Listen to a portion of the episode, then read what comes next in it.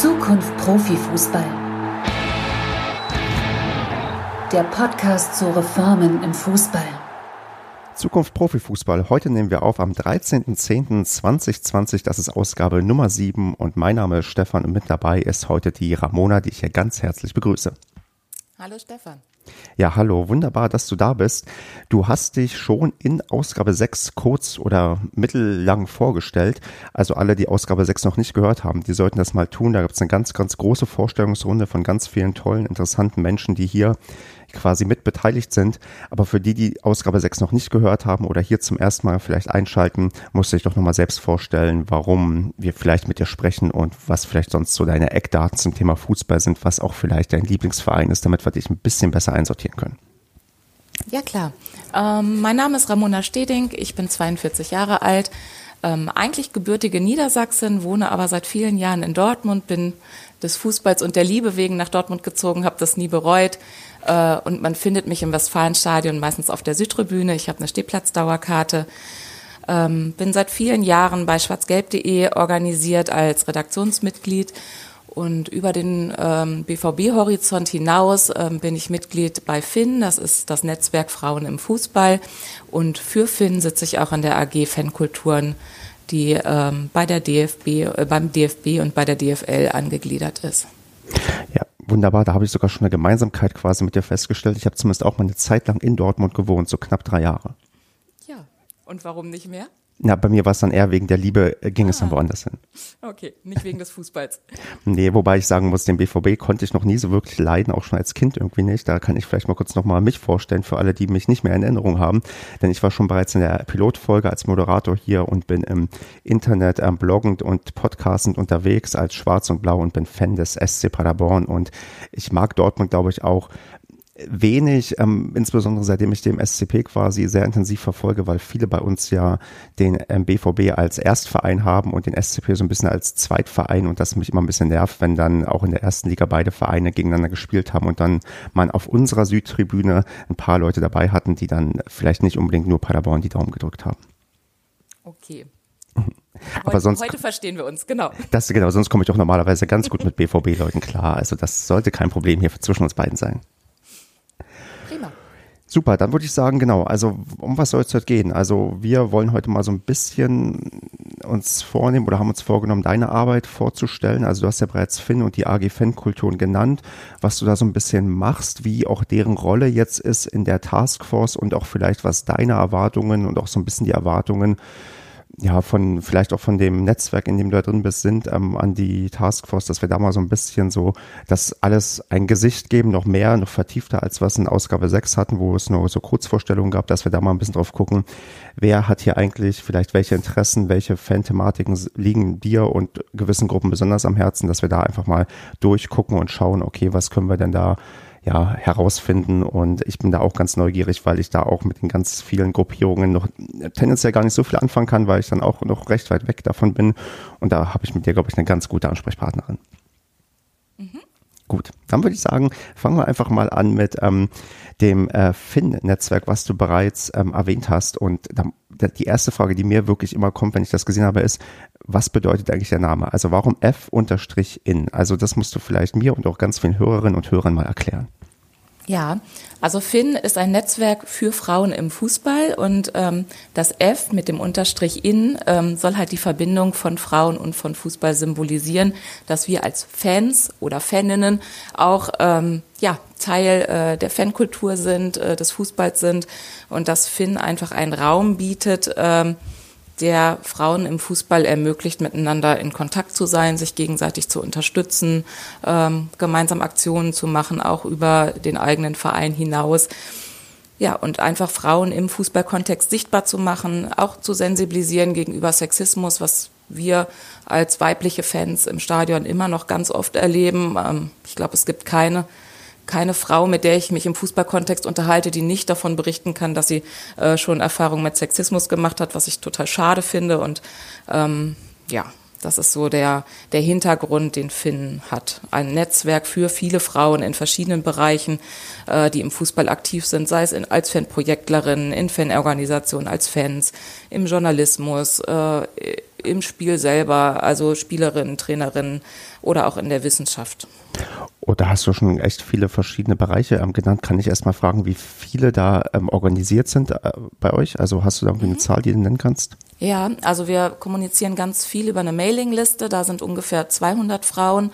Ähm, Mitgliederinnen ähm, haben wir in Österreich, in der Schweiz, in Deutschland, also viel im deutschsprachigen Raum, ist aber auch ein internationales, ähm, ja, ein internationaler Zusammenschluss und von diesen 200 Leuten gibt es natürlich einen harten Kern, der so ganz viel äh, macht und ganz viel vorantreibt.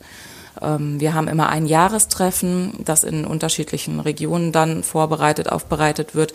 Und da hatten wir zum Beispiel, als wir uns äh, vor zwei Jahren in Düsseldorf getroffen haben, 80 äh, Frauen, die angereist sind aus ganz Deutschland und äh, Österreich. Und im letzten Jahr waren wir in Jena.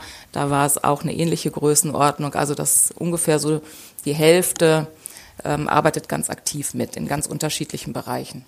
Was macht ihr denn bei so einem Jahrestreffen? Also habt ihr dann verschiedene Workshops oder macht das als Barcamp-Format? Wie läuft das ab bei euch oder ist das immer unterschiedlich?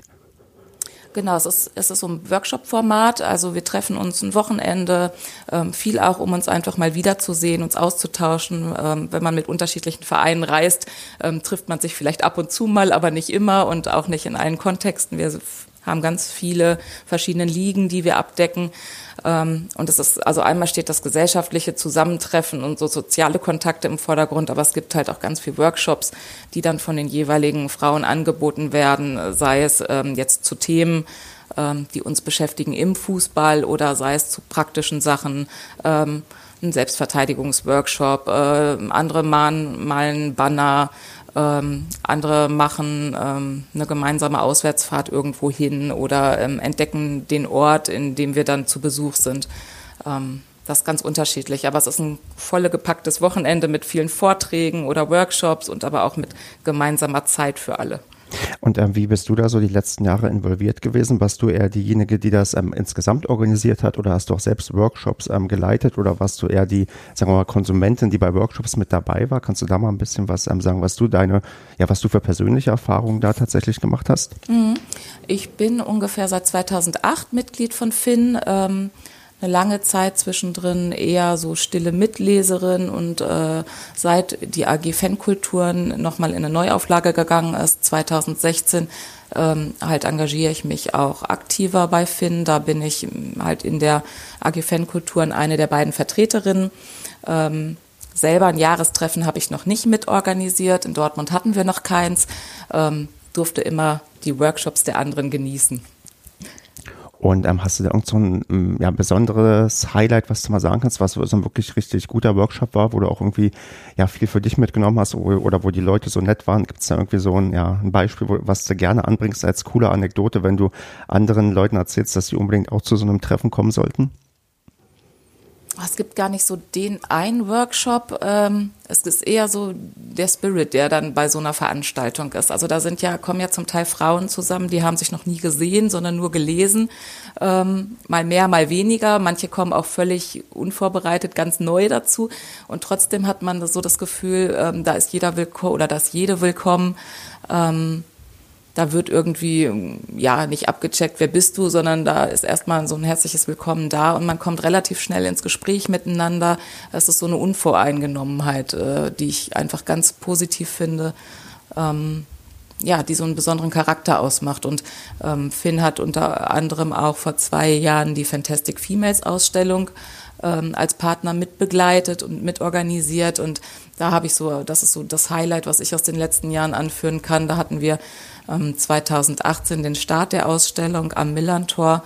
Und das war eine total coole Party. Da kamen total viele Frauen zusammen, die auch bei der Fantastic Females Ausstellung vorgestellt werden. Und so viele unterschiedliche Charaktere auf, so zusammen zu haben, auch aus ganz verschiedenen Ländern und dann in Kontakt miteinander zu sein, das hatte ziemlich viel Bereicherndes.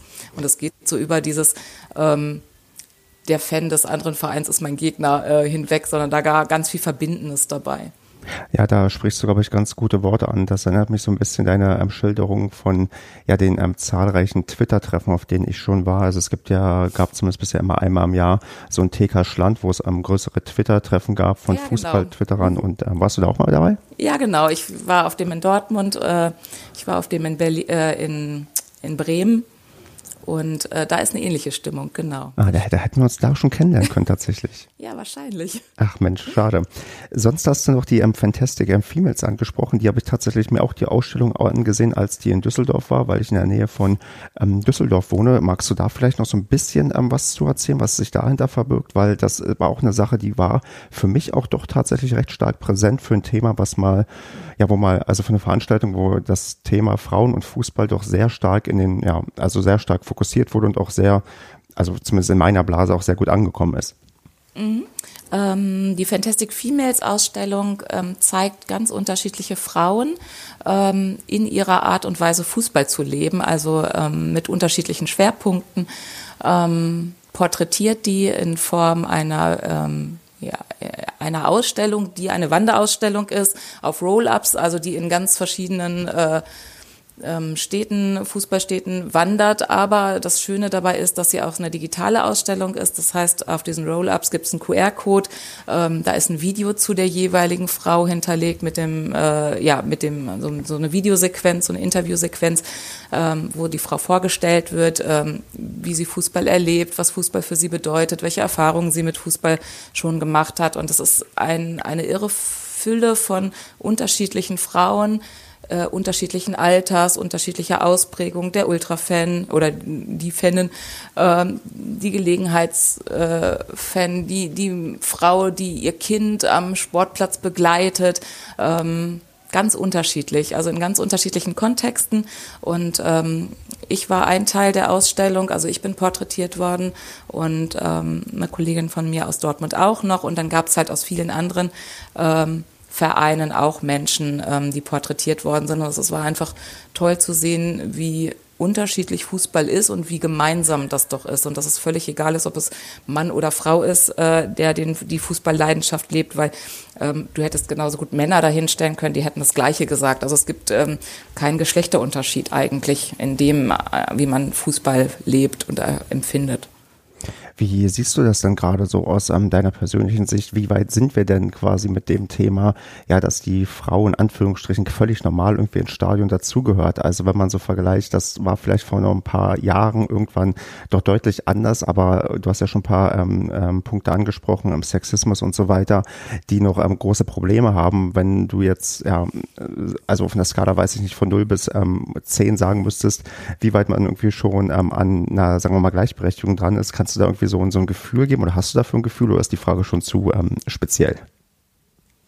Also es ist immer noch nicht ausgewogen genug, würde ich sagen. Mhm. Ähm, es kommt, glaube ich, darauf an, in welcher Blase man sich im Fußball bewegt. Also ähm, meine Erfahrungen mit Sexismus im Fußball sind nicht so ausgeprägt wie die von anderen, aber ich hatte auch das Glück, äh, als ich für Fußball sozialisiert worden bin, ist das in einem Umfeld passiert, das ähm, Männer und Frauen da gleich gesehen hat. Also ich bin im, habe angefangen, Fußball zu schauen, da bin ich mit ähm, Mannschaftskameradinnen zum Spiel gefahren. Wir sind als Frauengruppe gefahren tatsächlich. Ähm, waren da schon in unserer Blase. Dann bin ich, ähm, als ich Fan von Dortmund wurde, in einen Fanclub gekommen, der auch, wo Männer und Frauen schon zu gleichen Anteilen quasi da waren und auch genauso anerkannt worden sind, dass Frauen ähnliches äh, Fußballempfinden haben wie Männer und denen nicht abgesprochen worden ist, dass sie abseits nicht verstehen oder dass sie den Fußball nur schauen, äh, weil die Spieler so hübsch sind.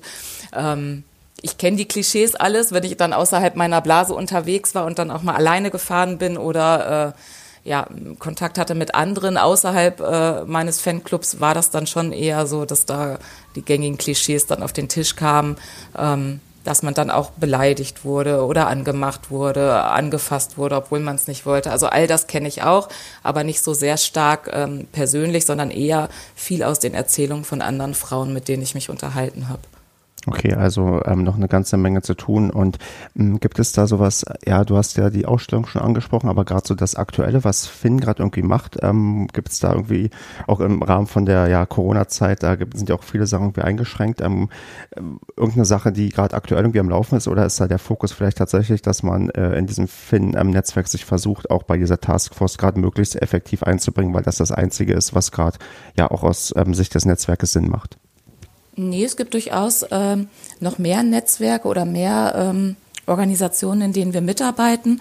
Ähm, das Netzwerk gegen Sexualisi äh, Sexuali das Netzwerk gegen ähm, Sexismus und sexualisierte Gewalt ist eins, was wir nennen können. Da ähm, engagiert sich Finn ähm, seit es letztes Jahr im Januar also 2019 gegründet worden ist, ähm, arbeiten wir damit. Ähm, wir haben eine Broschüre aufgelegt über Handlungskonzepte, wie man mit sexualisierter Gewalt im Fußball umgeht.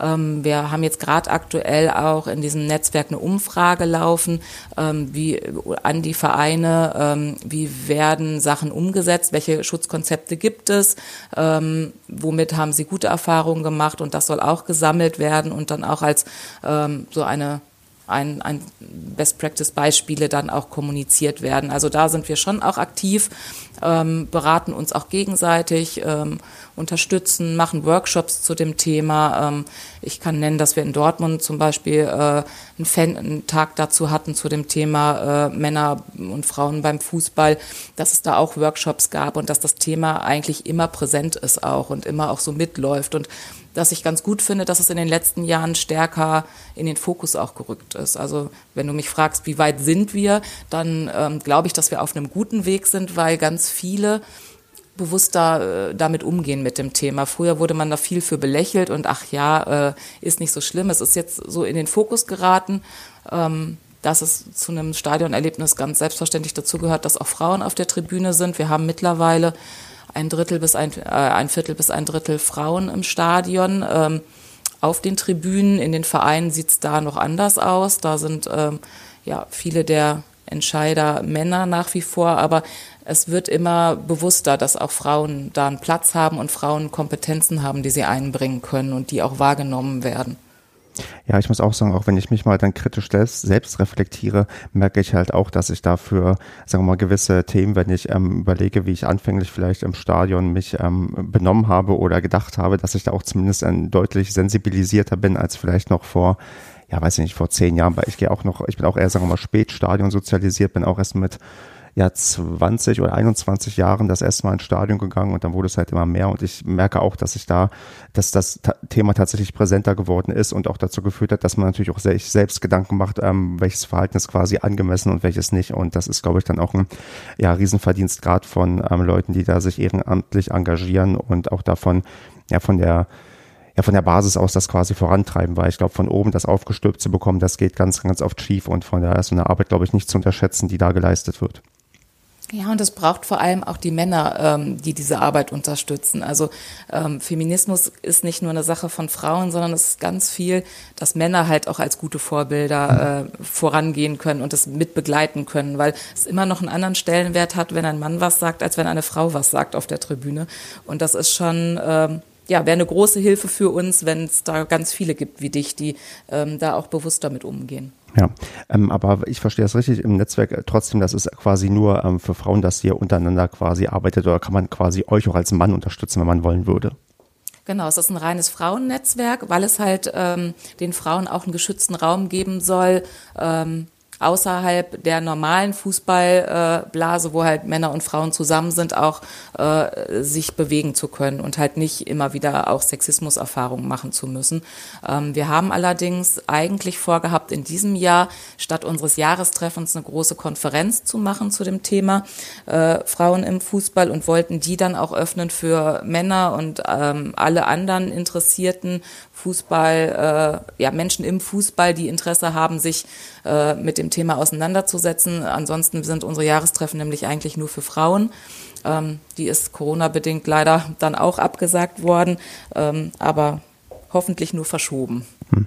Und sonst, ähm, wenn jetzt ähm, die, die Frauen, die jetzt zuhören, ähm, wenn die denken und die würden euch gerne unterstützen, wie macht man das am besten? Du hast ja bereits eine Mailingliste angesprochen. Wie kommt man mit euch quasi in Kontakt? Genau, ähm, wir haben eine eigene Homepage, ähm, die kann man googeln. Wir sind auf Twitter aktiv, wir sind bei Facebook. Ähm, das sind so die Kanäle, über die man uns ganz gut erreicht und über die auch immer mal wieder Anfragen kommen. Und das ist ähm, das Schöne an dem Netzwerk ist, dass es sehr niedrigschwellig ist und, und wenig hierarchisch aufgebaut. Also wer Lust hat mitzuarbeiten, kann mitarbeiten und ähm, muss sich nicht erst irgendwie ja, bewerben, beweisen, was auch immer, sondern jeder ist oder jede ist äh, sehr gerne gesehen und willkommen. Ja, du hast es ja gesagt, du warst am Anfang nur passive Mitleserin und irgendwann ist aus dir auch eine engagierte geworden, die halt mitmacht und ähm, selbst mit anpackt und ähm, da findet dann jeder seinen Weg und kann halt entsprechend unterstützen. Ja, und das hat ja auch jeder einen anderen, anderen Fokus. Manche wollen einfach nur mit anderen Frauen äh, sich mal austauschen, andere äh, nutzen das auch für ihre beruflichen äh, Sachen im Fußball. Äh, manche ist es äh, ja ein fachlicher Austausch, ein anderer ist es eher so ein sozialer Austausch. Also ähm, es bietet tatsächlich Raum auch für jede Frau mit ihren unterschiedlichen Bedürfnissen. Bevor ich jetzt auch noch auf den dann zur Taskforce umschwenke und wir auch noch kurz zu den AG-Fan-Kulturen sprechen, würde mich aber noch interessieren, so ein bisschen abschließend zu dem Themenkomplex, ähm, ja dann ähm, Frauenfußball. Ähm, Wie sieht's denn international aus? Sind wir in Deutschland da schon quasi so auch Vorreiter oder habt ihr selbst irgendwie ähm, Länder, die man so als Vorbilder bezeichnen kann?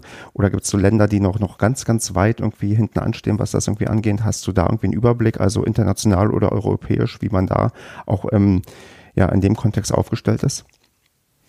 Ähm, nee, kann ich jetzt gar nicht so ganz genau beantworten.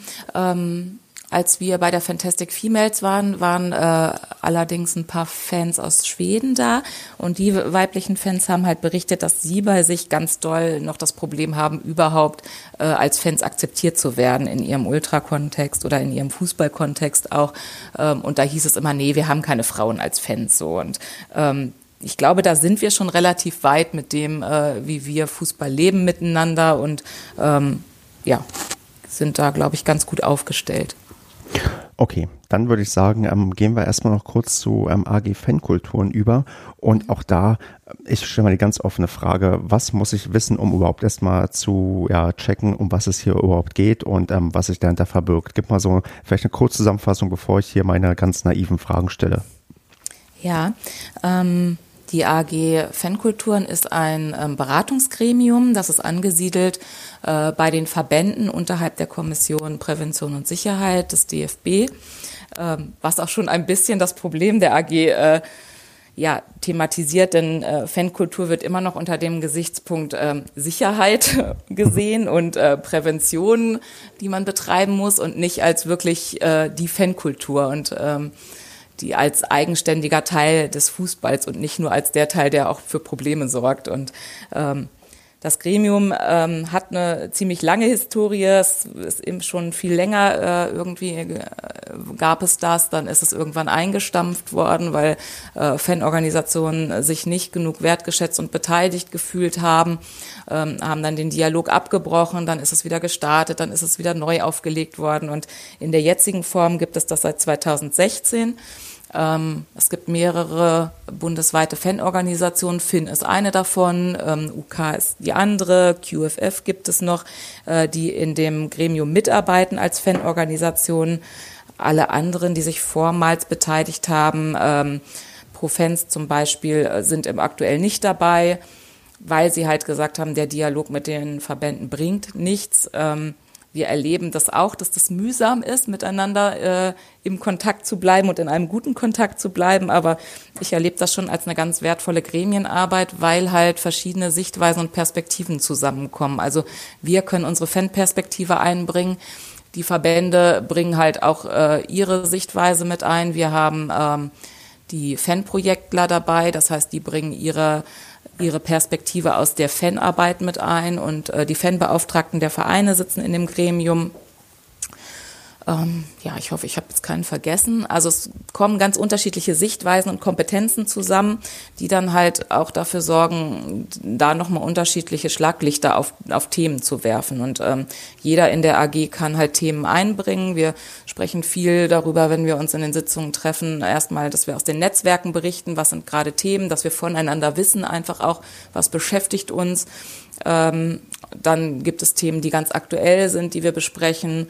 Ähm, dann gibt es Themen, die die Verbände auch reingeben. Ähm, und dann schauen wir halt, dass wir ja, die, die Themen miteinander besprechen, eine gemeinsame Sichtweise auf das Thema bekommen. Ähm, wir wissen, dass es ganz unterschiedliche Perspektiven gibt und dass es auch ähm, konträre Standpunkte gibt, die einfach da sind, die wir auch nicht auflösen können. Ähm, wir hatten ganz am Anfang ähm, das ja, die, die Idee als Fanorganisation, dass das auch ein Mitbestimmungsgremium ist, wo Entscheidungen getroffen werden, haben dann äh, letztendlich festgestellt, dass ähm, Verbände eine andere Sicht auf das Gremium haben. Und es hat ein bisschen gebraucht, bis wir uns da wirklich so zurechtgeruckelt haben, dass wir ähm, unterschiedliche Positionen auch stehen lassen können und trotzdem aber ähm, gemeinsam nach Lösungen suchen. Das also verstehe ich richtig, das ist quasi mehr oder weniger ein Austauschkreis, ein Austauschgremium, wo dann ja leider nicht oder ja vielleicht auch äh, aus guten Gründen, wie du schon angedeutet hast, gewisse Fangruppierungen nicht mit dabei sind, aber zumindest ein gewisser Teil der ja der Fanbasis abgebildet wird, äh, die dann im ähm, ja, stetigen Austausch irgendwie ist und dass auch der ja, der Fokus darauf ist, dass es wirklich nur darum geht, okay, erstmal überhaupt miteinander zu reden und wenn sich daraus was ergibt, Entscheidung oder was weiß ich, dann ist das gut, aber das ist nicht der, ja, das Hauptanliegen dieser ähm, AG-Fankulturen. Ja, es ist schon ähm, ein Beratungsgremium und auch eins, das Expertise besitzt und dass mhm. diese Expertise auch abgefragt wird. Ähm, was letztendlich ähm, jeder in seinem Themen- oder Arbeitsfeld dann damit macht, ähm, bleibt ja auch ein Stück weit leider bei ihm. Ähm, es ist ja so, dass, dass wir immer eine gute Idee davon haben, wie es im Fußball laufen sollte, aber nicht immer äh, trifft das ja auf Zuneigung von allen anderen Partnern, die auch noch da sind, aber denen geht's ja mit unseren Themen genauso. Und ich erlebe das bei aller konträren Diskussionen, die wir auch in diesem Gremium haben, schon sehr wertvoll, dass es einen gemeinsamen Gesprächskanal gibt, dass man mit bestimmten Missverständnissen oder auch Vorurteilen, die man im Kopf hat, dann auch mal irgendwann aufräumen kann. Und so immer wieder, so steht da Stopfen hüllt den Stein, immer wieder auch ähm, da nochmal dran ansetzen kann und sagen, ah, jetzt bin ich wieder in die Falle getappt und ich habe euch unterstellt, dass ihr das und das gemacht habt, ihr habt es aber aus dem und dem Grund gemacht und ich kann es jetzt besser verstehen, auch wenn ich es nicht unbedingt gut finde. Also es ist schon ähm, auch so was, Annäherung bedeutet aneinander und miteinander, weil ich bin immer eher jemand, ich mag das, äh, wenn man die Haltung hat, nicht übereinander zu reden, sondern miteinander zu reden und bin der Meinung, auch das hilft. Auch wenn es nicht immer sofort ein schnelles Ergebnis gibt, aber auf lange Sicht gesehen hilft es einfach, Brücken zu bauen. Und wer weiß, wann wir die brauchen. Und in der Corona-Zeit brauchten wir sie. Das haben wir gemerkt. Ähm, da war dann plötzlich vieles nicht mehr möglich und es gab einen ganz schnellen ähm, Informationsfluss und einen regelmäßigen Informationsfluss auch äh, innerhalb dieses Gremiums. Und das fanden wir total wertvoll. Das war aber nur möglich, weil wir über Jahre schon so ein Vertrauensverhältnis miteinander aufgebaut haben. Ja, das ist einleuchtend. Ähm, dann nochmal grundlegend, ähm, welche Rolle spielst du? Bist du da quasi dann als Vertreterin von Finn mit dabei oder als Einzelperson? Wie ist denn da das genaue Konstrukt? Genau, jede Organisation stellt äh, Vertreter ähm, oder benennt Vertreter für dieses Gremium. Wir sind ähm, in dem Bereich der Fanvertretung immer mit ähm, zwei Fanvertreterinnen äh, in dem Gremium vertreten. Das heißt, eine Kollegin und ich machen das zusammen. Ähm, und wir sind tatsächlich auch ziemlich viele Frauen. Ähm, das ist ganz schön, weil dann nicht nur Finn-Sicht reinkommt, sondern auch nochmal ähm, ja, zum Teil eine andere Gesprächskultur äh, dabei ist, wenn das Gremium auch ein bisschen gemischter ist. Und ähm, ja, Jetzt habe ich den Faden verloren. Kein Problem. Ich glaube, du hast die Frage, die ich gestellt habe, beantwortet. Und ich habe jetzt auch das Konstrukt verstanden, was hinter der AG Fankulturen steht und wird dann so ein bisschen tatsächlich zur Taskforce überschwenken, außer du willst noch etwas zu der AG sagen. Nö, mach es weiterreden. Okay, super. Dann ähm, interpretiere ich das jetzt auch mal, äh, probiere das naiv weiterzufragen. Du bist quasi äh, auf, in diese Taskforce ähm, gerutscht, auch als Vertreterin von Finn. Genau, ich bin äh, eine der, der drei Vertreterinnen, die aus der AG entsandt worden sind. Ähm, es gibt ja noch drei äh, Vertreterinnen, die für die ähm, für Zukunft Profifußball in, als Fanvertreter in die Taskforce sind, sodass jede Taskforce immer mit zwei Fanvertreterinnen besetzt ist. Und ähm, das finde ich an sich schon, ähm, wenn man überlegt, dass, dass jede Gruppe zehn bis zwölf äh, Personen hat, dann zwei äh, von der Fanseite dabei sind, finde ich auch ähm, echt eine gute, gute Quote. So, da muss man auch mal sagen, ähm, das haben die, da hat die DFL auch gut verstanden, ähm, dass wir da auch einen Platz drinne haben äh, und hat das gut umgesetzt. Ja. Und äh, okay, du bist also zumindest mit der Besetzung und mit dem ähm, Konzept so grundlegend ähm, zufrieden, aber was sind denn so deine ja, also das klingt jetzt groß und wie deine Erwartungen, aber wenn du jetzt so auf diese Taskforce ähm, guckst, ich habe mir so die auf Frage aufgeschrieben, ähm, ja, wie verloren ist der Fußball? Also ähm, hast du da eine Sicht, also eine persönliche oder auch vielleicht eine Finn-Sicht, also wie, was, also ja, was wird passieren oder wie ähm, gut können wir das irgendwie noch umbiegen, dass der Fußball vielleicht für uns alle wieder ein Stückchen besser wird oder ein Stückchen ja mehr die Leute abholt, als es dann vielleicht manche so wie ich, der sich ähm, die letzten Monate recht verloren gefühlt hat aufgrund auch der ähm, Corona-Krise und der ja, Äußerung von gewissen Funktionären, die mich dann doch extrem weit vom Fußball weggedrückt haben, weil mich da mir das nochmal vor Augen geführt hat, wie also wie brutal dieses Geschäft ist und dass es wirklich von den Entscheidungsträgern nur als ähm, wirklich Geschäft ähm, ähm, verstanden wird. Also wie ist denn da so dein Blick auf die ja, Verlogenheit des Fußballs? Ähm, wie viel ähm, Chancen haben wir denn noch, dass ähm, zumindest auch, ja, nicht nur ich, aber auch viele andere Leute noch abgeholt werden, die sich vielleicht so ein bisschen eigentlich ähm, ja, distanzieren vom Fußball? Das ist eine große Frage, ich weiß, aber ich ja. ähm, bin, bin äh, Ich hänge noch ein bisschen an der an der Frage davor, weil du gesagt hast, äh, ich bin mit der Besetzung und dem Konzept äh, zufrieden. Also was ich tatsächlich gut finde, ist, dass der Fanbereich eine große Stimme hat äh, mhm. in dieser Besetzung. Ansonsten finde ich es auch gut, dass das Gremium äh, sehr divers besetzt ist, dass unterschiedliche Sichtweisen, unterschiedliche Personen, äh, unterschiedliche Kompetenzen damit reinspielen. Ähm, und trotzdem gibt es auch Themen, über die wir reden, wo jetzt keine Experten mit in dem Gremium sind. Also äh, mit dem ganzen Konzept, äh, ja, weiß ich noch nicht, wie zufrieden ich damit bin. Ähm, wir reden zum Beispiel, einer der, der sieben Themenkomplexe, die wir in unseren Sitzungen haben, ist der Frauenfußball. Ähm, jetzt gucke ich mir die Teilnehmerliste an und sehe, es ist aber gar keine Expertin oder ein Experte aus dem Bereich Frauenfußball vertreten. Wir reden aber darüber. Also das ist wieder das, was ich sagte, so diese hm. Haltung miteinander zu reden statt übereinander findet da jetzt auch nicht statt, so im Ganzen. Von daher weiß ich noch gar nicht, ob ich mit dem Konzept an sich äh, zufrieden bin. Ich finde auch, äh, die Erwartungen sehr hoch an, an die Taskforce, wenn ich sehe, dass wir drei Treffen haben, erstmal bis Ende des Jahres und aber auch ähm, sieben große Themenkomplexe, die wir in der Zeit bearbeiten sollen, hoffe ich einfach, dass das Ganze ähm, auch nicht mit diesen drei Treffen einfach ad acta gelegt ist, so pro forma, wir haben jetzt was getan. Ähm, wir haben ja gefragt, ähm, weil ich glaube, jedes dieser Themenkomplexe ist so umfangreich, dass man da mehr als nur zwei Stunden drauf verwenden könnte, äh, um es wirklich äh, intensiv zu bearbeiten. Und ich würde mir wünschen, dass die DFL das auch als Chance sieht, ähm, diese Gespräche weiterzuführen oder zu vertiefen. Ja, das, das, das Problem ist ja, glaube ich, bei vielen, man blickt ja sehr, sehr pessimistisch tendenziell auf ähm, DFL und DFB, weil die ja schon also, also genug ähm, Taktiken schon mal angewandt haben, um halt ähm, Sachen irgendwie nicht so vernünftig voranzubringen oder quasi zu ihren Gunsten zu, ja, zu steuern. Ähm, du bist da, ich merke, okay, also eher, also mal mehr aufgeschlossen, aber willst auf jeden Fall, dass da ähm, auch in, da nachhaltig mehr passiert und man deutlich mehr miteinander redet, als man es vielleicht auch bisher eingeplant hat. Ja, also ich finde, ähm, diese Taskforce ist eine große Chance, auch wirklich Reformen voranzutreiben. Ähm, ich finde die Zeit gut, dass es jetzt auch gemacht wird, aber ich würde mir wünschen, dass es mehr ist als nur ein Feigenblatt und ähm, so Erfahrungen, ähm, die man dann vielleicht auch immer noch so im Hinterkopf hat, wie früher Dinge gelaufen sind, ähm, spielen halt damit rein, dass man nicht sagen kann, juhu, das wird alles super, sondern dass man schon auch gewisse Vorbehalte hat oder dass ich gewisse Vorbehalte habe, wie ernst ist das jetzt wirklich gemeint. Ähm, ja, wie viel, wie viel Offenheit ist da, äh, wie viel Transparenz wird da sein, das werden wir sehen im Prozess. Ähm, um Dinge auch wirklich als Reform voranzutreiben und nicht nur um zu sagen, ja, wir haben ja mal gefragt, aber letztendlich machen wir es dann doch so, wie wir es eigentlich vorgehabt haben. Mhm. Also mein persönliches Gefühl ist so tatsächlich so ein bisschen, ich meine, die großen Funktionäre, ich meine, Christian Seifert war ja derjenige, der sehr präsent war in den letzten Monaten, den man immer wieder gesehen hat.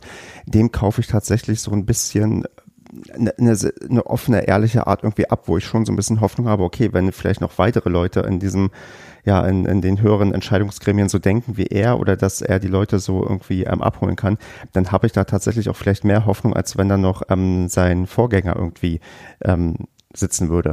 Aber ja, wir, ja, wir wissen alle, wie, ähm, wie, wie, wie, ja, wie verkrustet die Strukturen sind im, im Fußball und wie, ja, dann hast du jetzt wieder vor ein, zwei Wochen dieses ähm, Steuerding mit dem DFB, wo man merkt, da wird wieder das bestätigt, was man irgendwie von, was man quasi erwarten würde, was dann irgendwie einen dann doch sehr, ja, zwiespältig quasi in die Zukunft blicken lässt. Ja, ich glaube, es hat ganz viel damit zu tun, äh, wie gut kann sich der Fußball in den nächsten Jahren wirtschaftlich aufstellen oder wirtschaftlich behaupten.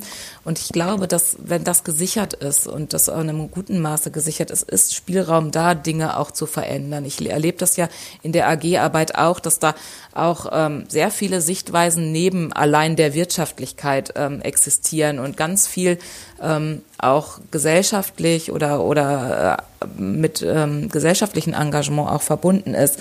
Ähm, da sind gute Ansätze da und da wird auch eine gute Arbeit gemacht, die wird halt oft nicht gesehen, ähm, weil halt ja das Business so im Vordergrund steht. Und ich glaube, wenn es da eine gute, gute Art geht, dass sich der Fußball in Deutschland positionieren kann auf eine eigene Art und Weise, wie will ich mich darstellen, was soll das Ziel sein, wofür stehe ich, welche, welche Werte habe ich, welche Haltung habe ich und wie setze ich das um, dann, dann kann der Fußball in Deutschland auch ein Alleinstellungsmerkmal für sich erarbeiten, mit der wir als Fans vielleicht auch ein bisschen mehr anfangen können, weil es mehr basisdemokratisch ist, weil, weil Mitgliedervereine nach wie vor Bestand haben und es nicht alles nur dem Kommerz untergeordnet wird, dass, dass natürlich auch äh, die Liga wirtschaftlich bestehen muss und das ist ja bei beim DFB genauso für die dritte Liga steht ja ohne Zweifel. Also es nützen die besten Konzepte nichts, wenn die Leute hinterher auf der Straße stehen und die nicht umgesetzt werden, weil die Leute nicht bezahlt werden können.